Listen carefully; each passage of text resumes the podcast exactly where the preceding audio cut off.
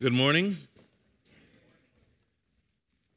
Welcome to Redemption. My name is Marcus, and I am one of the pastors here at Redemption. Um, it's just an honor to be before the Lord and with you this morning uh, to preach. Uh, if you are in need of a Bible, if you forgot yours and need one, or if you're new or something, you just say, I need a Bible, just raise up your hands the ushers would be glad to bring you a Bible. If you need one in Spanish, we have those as well. Help yourself to those. Uh, before I begin this morning, I'd like to quickly say that um, I'm going to use a word this morning that is a sensitive word. Uh, so if you have uh, children in the service this morning, if you want to check them in to uh, children's ministry, it's a good opportunity to do that now. Um, the word I will use is within a biblical context. Uh, the word is prostitute, and I will use that word often in the sermon. So uh, you can start preparing yourself to have those conversations if you choose to keep your kids here in service at the end of uh, driving home or if your kids have questions. I just wanted to put that out there this morning uh, for us. Um, so the conversations that will happen in the car this, this morning, I'm sure, will be something surrounded about, and that, not just that word, but all of what I'm going to say this morning, I hope. Um, James chapter 3, uh, verses 1 says to all of us who occupy this space in a service as preachers that God will judge us more harshly uh, because of what we do. So, what I'm going to do in the next 30 minutes, I have prayed and and and tried to be faithful and steady and let the Holy Spirit move. But I know at some point in my life, the day my life ends, I will stand before the Lord and he will judge me based on what I'm doing here. So I take that very seriously. Uh, let us pray. Gracious Heavenly Father, we pray for your presence uh, here this morning. We thank you for your presence here this morning. Lord, we ask that you would move in a way that you've never moved before. Heavenly Father, we pray that your Holy Spirit descends on the hearts. Lord, I'm just, I'm hopefully just spreading the seed I pray that the seeds find, finds fertile ground in the hearts of many here this morning. I pray your conviction, your encouragement, your rebuke, your challenge is present, Lord. Like I said before, Lord, I've, I've tried to be faithful in my study and let the Holy Spirit lead. And I pray that He does. In Jesus' name, amen. I've titled this morning's sermon with a question. The question is Do you have an invitation? Do you have an invitation? When Annie and I, my wife Annie, and I were we were dating, I don't think we were engaged at this point. We got I got an invitation to go to one of my roommates' wedding. And we lived in Denver at the time, and the wedding was in the wedding was in Maryland. And we flew out, and I tried to warn Annie. I said, "Hey, this this wedding is it's going to be crazy." because it's a West African wedding. And not just West African, it's a Nigerian wedding. If you know anyone Nigerians, which I know a lot, it's extravagant. So Annie and I, we, we get to Maryland and um, we get ready to go to this wedding. And on the invitation, it said the wedding starts at three. She said, Annie said, well, we should probably, it's a 45 minute drive. We should leave here at two. I said, no, we'll leave at three. She said, All right. We left at three, and when we got there, no one was there. you can ask her this story. Parking lot was dry. They were still setting up, they were still doing stuff.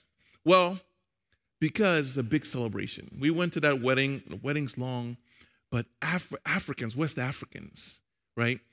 The, the, the procession, the celebration, the, the, the food, the, the, the bride and groom and the bridal party changed three times in the reception. The first time is your Western, your Western gear, right? Your, your tuxedo.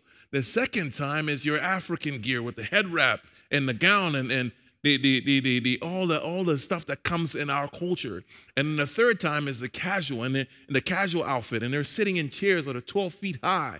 And there's gold and, and the food and the dancing and the celebration. And, and, and my cultural dexterity is, is at a high because I'm loving this. I'm, I'm, I'm looking at Annie and, and, she's taking all this in. And then I'm looking at all the non Western, all the non Africans in the room, and they're taking it in. And I can tell the, wheels are going in, in, in, in their minds. And man, can, can we pull this off, right? Can we do this? It's such, we go all out. I'm Liberian, by the way. I'm from Liberia, West Africa. I probably should have said that we, we go all out when it's celebration time. I love a good celebration, right? Feasts, graduation, cook cookouts, fish fries, right? Uh, dinners, any kind of culmination, any kind of reason to celebrate to end a period of hardship or to end a period of hard work, right? We even funerals in my culture. When we go to a funeral, at the end of the funeral, we have what's called a repast where there's music and there's food and there's dancing to celebrate this person's life. Tons of celebration, reunification in the Bible. There are places in the Bible where, where celebrations do happen in that way. When Joseph in, in the book of Genesis welcomes his brothers to Egypt, they sit and they celebrate. When David takes over and he welcomes Mephibosheth to his table, they celebrate when, when, when in the New Testament, when the prodigal son comes back, his father kills a fattened calf and they celebrate. This morning, I'm going to work through, we're going to work through together chapters 17 through 19 of Revelation, and we're going to go from the ultimate judgment to the greatest celebration. In 17, where we meet three people three people who are intertwined in their identity, in their character, in their spirits, of kind of the spirit of the age personified through these three people that we're going to meet. Who these three people are the object of God's wrath. They're on the wrong end of God's perfect justice. We see the prostitute, we see the great city of Babylon, and we see the beast. The last days, if you will, of the wicked. If you plan on falling asleep this morning, now is not the good time. Right? I said this in the first service. I didn't plan on saying this, but when I was 18 years old, I went off to the army and I went to basic training. And we had to wake up at 3:30 in the morning. I, I, I'm not sure why, but I know why. But we had to wake up at 3:30 in the morning, and I used to be so tired because they work you physically and mentally and all these kind of things, all these drills. Well, once a week on Sundays, they would let you go to church I'm not ashamed to tell you, folks, I looked at the list of churches and I looked for the one that had the longest service because when I went in there, I sat in the back and I went to sleep. I don't remember a sermon. I don't even remember the inside what that church looked like. I know that pastor. Sometimes when I see when I when I see people dozing off here, I was like, man, at least I'm not the pastor preaching to recruits in basic training, because all my friends did the same thing. We went there because the drill sergeant wasn't there, and I, I just, I, I never, I didn't open, uh, sorry guys, I didn't open my Bible. As soon as I got there, I just, I just crawled, I, I laid down. Like I didn't pretend. True story. Drill Sergeant Johnson wasn't there. Drill Sergeant Weiss wasn't there. Nobody was screaming at me. I just slept. Don't do that this morning. Meet me in verse 1 of chapter 17. Then one of the angels, one of the seven angels who had the seven bowls came and said to me, Come, I will show you the judgment of the great prostitute who is seated on many waters, with whom the kings of the earth have committed sexual immorality, and with the wine of, the, of whose sexual immorality the dwellers on earth have become drunk.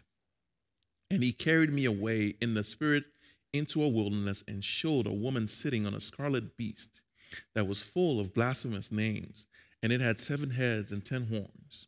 The woman was arrayed in purple and scarlet and adorned with gold and jewels and pearls, holding in her hand a golden cup full of abominations and the impurities of her sexual immorality. And on her forehead was written a name of mystery Babylon the Great, mother of prostitutes and of the earth's abomination. And I saw the woman drunk with the blood of the saints and the blood of the martyrs of Jesus of Jesus. Pick me up in verse 14. They will make war on the Lamb, and the Lamb will conquer them, for he is Lord of lords and King of kings, and those with him are called the chosen and the faithful. Verse 18. And the woman you saw is the great city that has dominion over the kings of the earth. This part of scripture is the personification of a willing prostitute, one with a purpose to seduce and lead people astray, to tempt people into sin.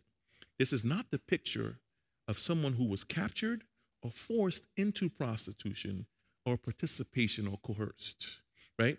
This is a seductress because of this seductress seduces people who lack wisdom.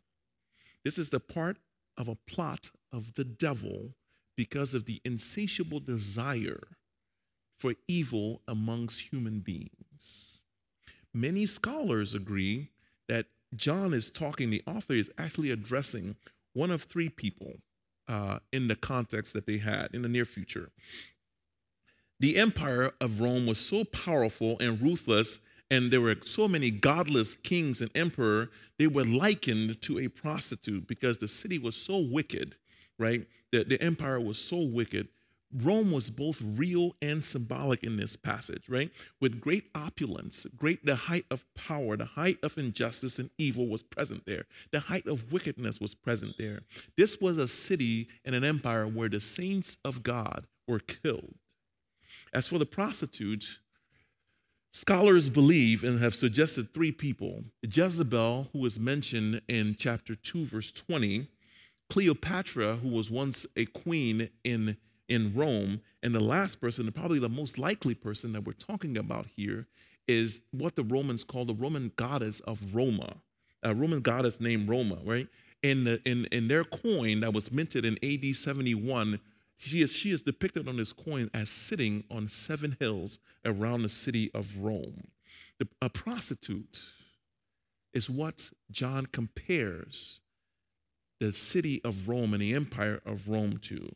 A prostitute, brothers and sisters, reduces what is loving to something that is merely transactional, something that requires a commitment to something that is void of any feeling.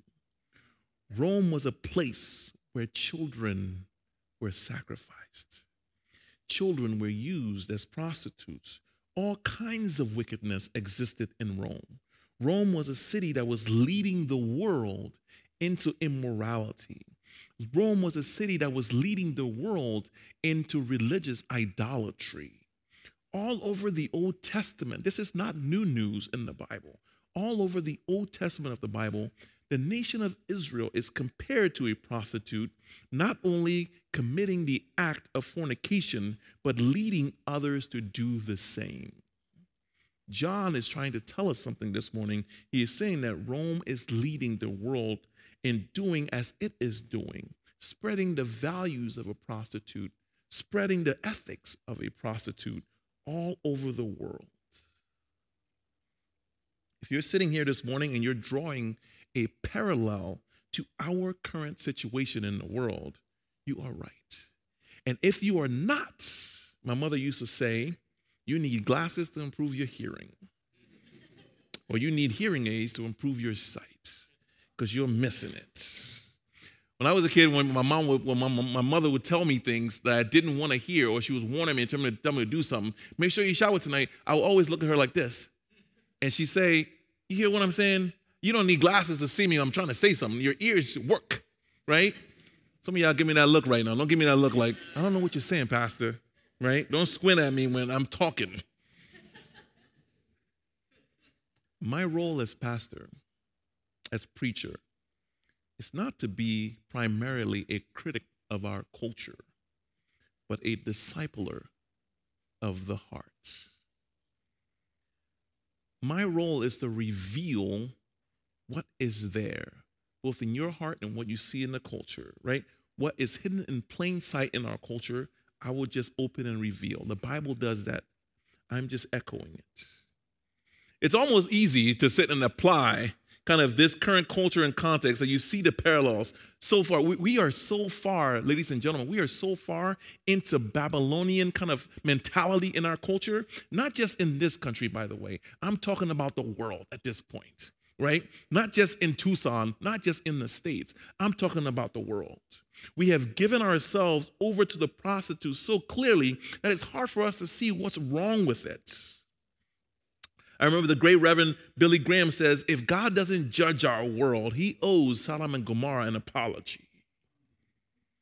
You can see if you're if you're focused enough, you can see Babylon's fingerprints, influence, and power in our systems. You can see it in our music.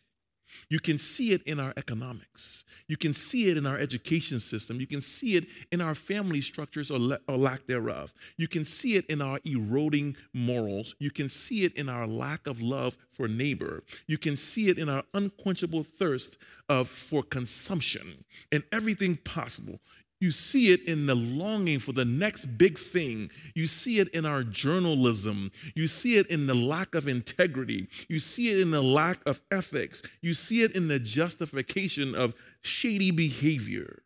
You see ba- Babylon, the spirit of Babylon, in our opulence.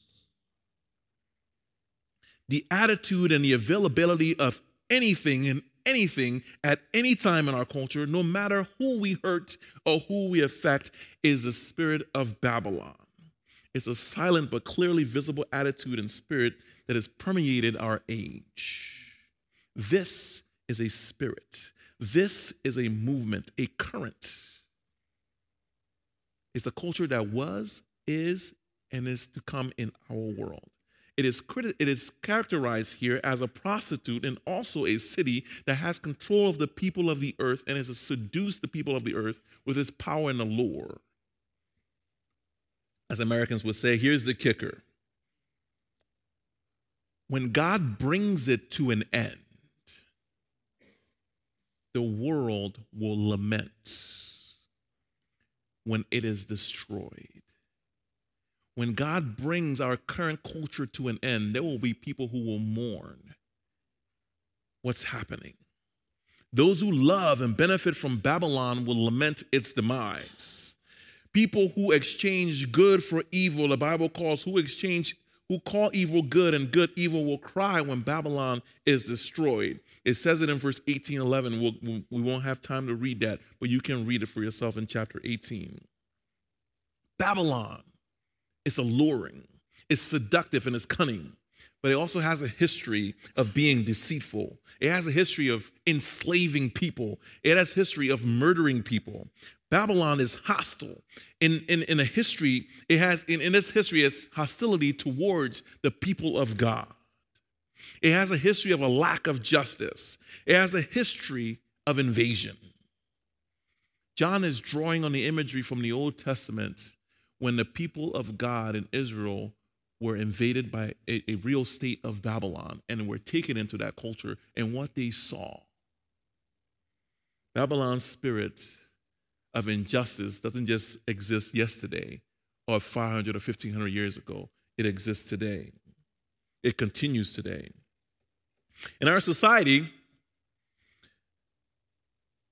have you noticed that there has been in the last few years an increase in the call for justice.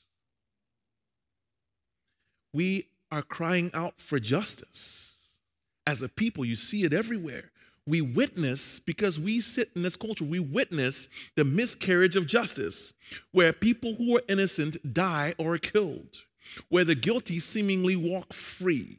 In most instances, when someone is punished for a crime, it seems like someone else loses a family member we are all in some way dissatisfied with how our legal system, both locally and nationally, handles crime and punishment.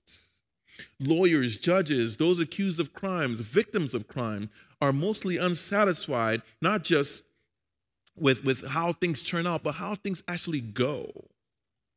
We hear of tribal wars, political unrest, religious conflict. We hear of ceasefires, of peace treaties, but we resign, we resign ourselves to the fact that we can't satisfy fully our yearning for justice. There's a deep indifference and resignation about our situation because we see deep down in ourselves, if you're honest with yourself, that you can see that human beings can't possibly be responsible to execute perfect justice. Babylon will be judged. God's judgment will be brought to them. God's wrath will be satisfied, and it will be just. And it won't be a subjective standard. It won't be based on human knowledge or education. It will be based on God's standards, something that our sinful human beings cannot possibly understand now. If we can't satisfy our thirst for justice through the systems that we've created, what do we do? A few years ago, I worked at a church in Denver that helped people get out of poverty who wanted to get out of poverty. And most of the people that came to us, hundreds of them every year, were people who were coming out of prison or jail. And I would work with them. And at some points, I went to court. At some point, I went to court with most of them, a lot of them actually, where I would prepare a letter. What would happen is somebody would ask me, Hey, Marcus, can you go to court with me as my pastor and, and, and, and read a character reference for me so that my sentence will get less? or etc. something would happen, I want to share with you two stories, right? One, one story, I went to court with a young man who had committed a crime. He had broken into a home and stole well over $100,000 worth of Civil War memorabilia or something like that. And I went to court with him because he was on the up and up, as we would say. He was, he was moving in the right direction. So I went to court with him. I read my statement, and his lawyer and his parents were there. And, and we stood before the judge. And the judge, his lawyer has done his lawyer had done such a great job with the case that he was able to walk away. The second story was the story of a young man who was an orphan refugee like myself. He didn't have the money to afford a lawyer.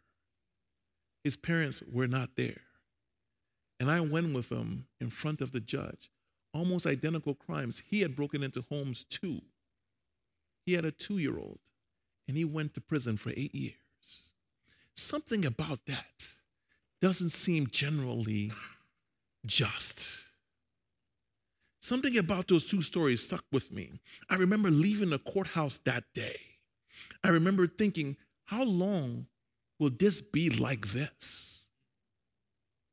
How long will people go to prison in situations like this or be set free in situations like it was just imperfect?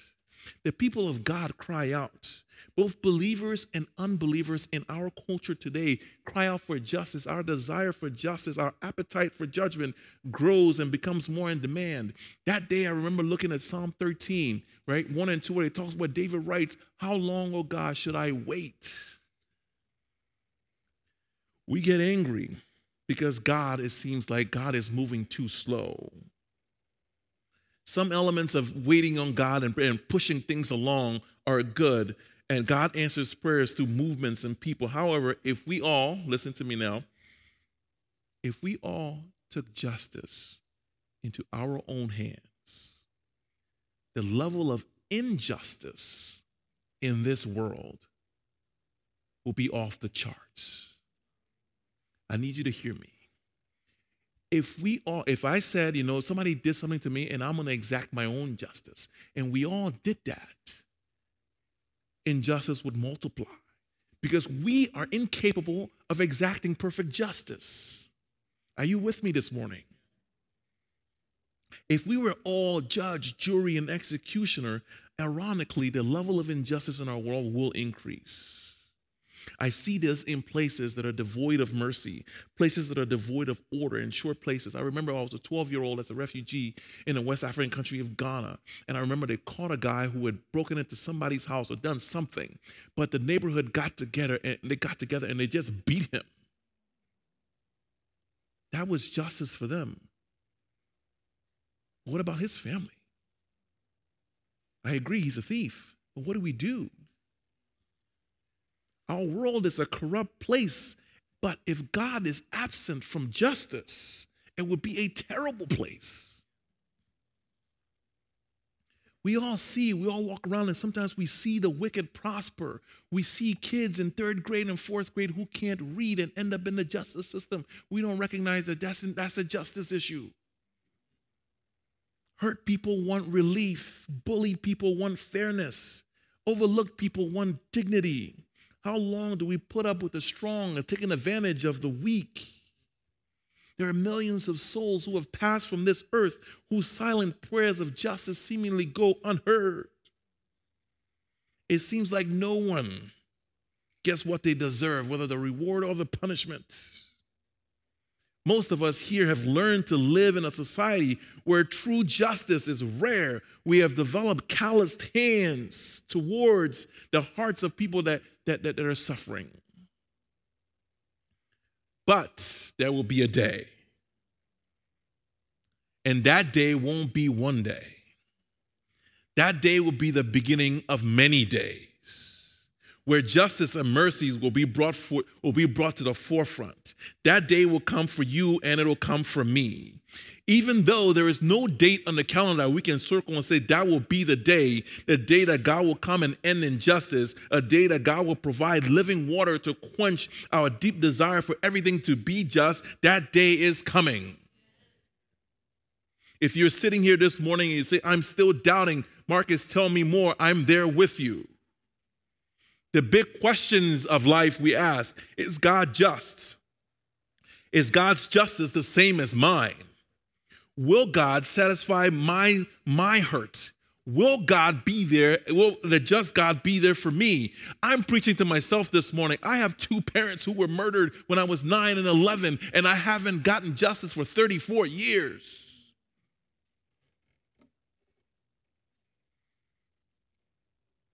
God is sometimes either too lenient or too harsh, we criticize. How can God forgive the worst criminals condemned to prison when they come to faith? When he or she, he or if, if somebody is, is, is condemned to prison here and they commit a crime clearly and they give their life to Christ, how can that same person walk into heaven and see somebody who has lived their entire life for God? How can those two people be at the same place? How is that just? How can God punish a whole nation for the sins of a few? He seems inconsistent. God, God seems too slow for some and too harsh for others. In the book of Exodus, chapter 34, in the book of Numbers, chapter 14, the Bible says, and I cling to this the Lord is slow to anger, abounding in love, and forgiving sin and rebellion. Yet, yet, he does not leave the guilty unpunished. There are so many places in the Old Testament that God shows incredible mercy and incredible forgiveness that we forget, and incredible patience with people who have sinned that we forget. The Hebrew translation of those passages, eh, eh, eh, it translates literally into In no way will he treat the guilty as if they were innocent. So, which one is he? Is he a loving, merciful God that forgives, or is he the God who punishes the, the wicked and unrepentant? Which one is he?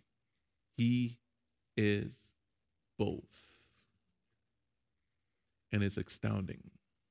It says in Romans chapter 6, verse 23 says, the natural, the wages, the payment of sin is death, but the gift of God is eternal life through Jesus Christ. Don't you see? Can't you see? He is all we have ever wanted in a judge, both remarkably merciful and also very just. If I were to commit a crime and I go before an earthly judge, I am judged by him in a standard, right? My lawyer may stand next to me. My lawyer will never take the punishment for me. If, I, if I'm found guilty, I go to jail not with my lawyer. If I'm free, I go home and a lawyer goes home. Here's the difference. If you when you stand before God, your advocate is Jesus. He will take the punishment for you. He has taken the punishment for you. And he will continue to take the punishment for you. If you're interested in going more into this, there's a great book by Philip Yancey called What's So Amazing About Grace is remarkable. So when God looks on the spirit of Babylon, he says, I will judge you, Babylon. Babylon, you will be punished for the blood of the saints that you shed. God in this passage is giving us a clear call throughout history that there will be a day where justice will roll down like waters and righteousness like a mighty stream. My question to you this morning, as we try to land this plane, is where will you be? Where will you be when justice, when God's justice is coming down? Will you be an object of God's wrath or will you have an invitation to God's wedding supper? Will you face God's justice or will you be an object of his grace and mercy? I want you to pick me up in chapter chapter 19 verse 6 to 9. Where will you be? Chapter 19 verse 6 says this. Then I heard what seemed to be the voice of a great multitude, like the roar of many waters and like the sound of many uh, mighty pearls of thunder, crying out, Hallelujah! For the Lord our God, the Almighty, reigns. Let us rejoice and exult and give him the glory. For the marriage of the Lamb has come, and his bride has made herself ready. It was granted to her to clothe herself in fine linen, bright and pure for the fine linen is the righteous deeds of other saints. Verse 9 is where the juice is. The angel said to me, Write this Blessed are those who are invited to the marriage supper of the Lamb. In this little passage, the, the God is describing what it's like when the church, when the people of God are dressed to the nines when Jesus is coming. The redeemed of the Lord are gathered. God calls the church, the people of God, the bride of the Lamb who is Jesus. The church, the saints are dressed up in fine linen, it says, right? It, it was, the Bible says it was granted to them to dress themselves. These are all believers of all times, through all times. Can you imagine that scene? I want you to imagine just really quickly imagine yourself walking let's say you made it to heaven right? You you made it and you have your invitation and you walk in and the angel looks at you and say come here you come here i got you your seat. You know when you jared you want to know where your seat is? You in church 14 and 15 you guys are right there. Go ahead and take your seat. And he's just inviting people and he just he just it's such a beautiful scene. You're dressed to the nine and you have made it. You know you have made it. Your heart is rested. Where are you sitting right? The angel. Just imagine. Bible says in verse 9, blessed are those who are invited to the marriage supper of the Lamb. You know sometimes you don't have to raise your hand and admit this. When you get an invitation to a party and you ask, who else is going to be there? you want to know who's going to be at this wedding that you're going to. What table am I sitting at? Am I 15? Who else is at 15? I need to know what kind of conversation is going to happen, right? You want to know who's at this wedding. Here's a little secret for you it's an open secret. You know the guest list of who's going to be at this party. You know who else is going to be at this wedding supper. You do. You know who else you're going to be sitting next to. You do. You know, you, you might not know what food's gonna go down. I, I know it's gonna be good. you know what music, you don't know what music's gonna happen, what, what's gonna happen, but you know who's gonna be there.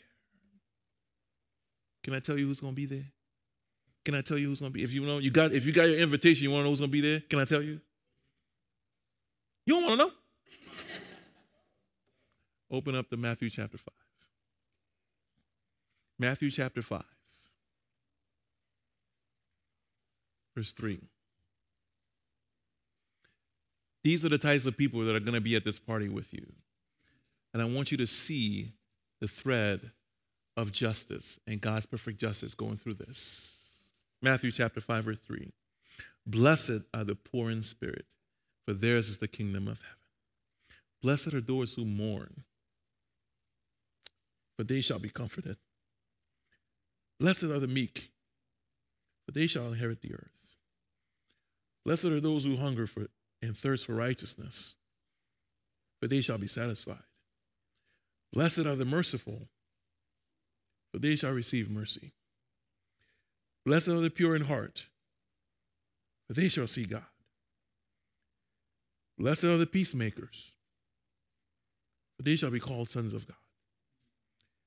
Blessed are those who are persecuted for righteousness' sake, for theirs is the kingdom of heaven. Blessed are you when others revile you and persecute you and utter kinds of evil against you falsely on my account. Rejoice and be glad, for your reward is great in heaven. For so they persecuted the prophets who were before you. When I read that, I, I think of the saints of the past who have lost their lives and their prayers similarly go, went unanswered. I, I think of young men and young women that I saw in the war who lost both their parents like I did and, and are still following the Lord. And I think of people who are on the streets who still are worshiping God, who are saints, who, who, who do things behind the scenes that you've never seen, who pray for their kids who have gone astray. I, I, I see people fighting for peace in the world that end up losing their lives. I see people who are, who are incredibly merciful and it seems unfair and the world laughs at them. I see people who forgive people that they probably wouldn't have the strength to forgive.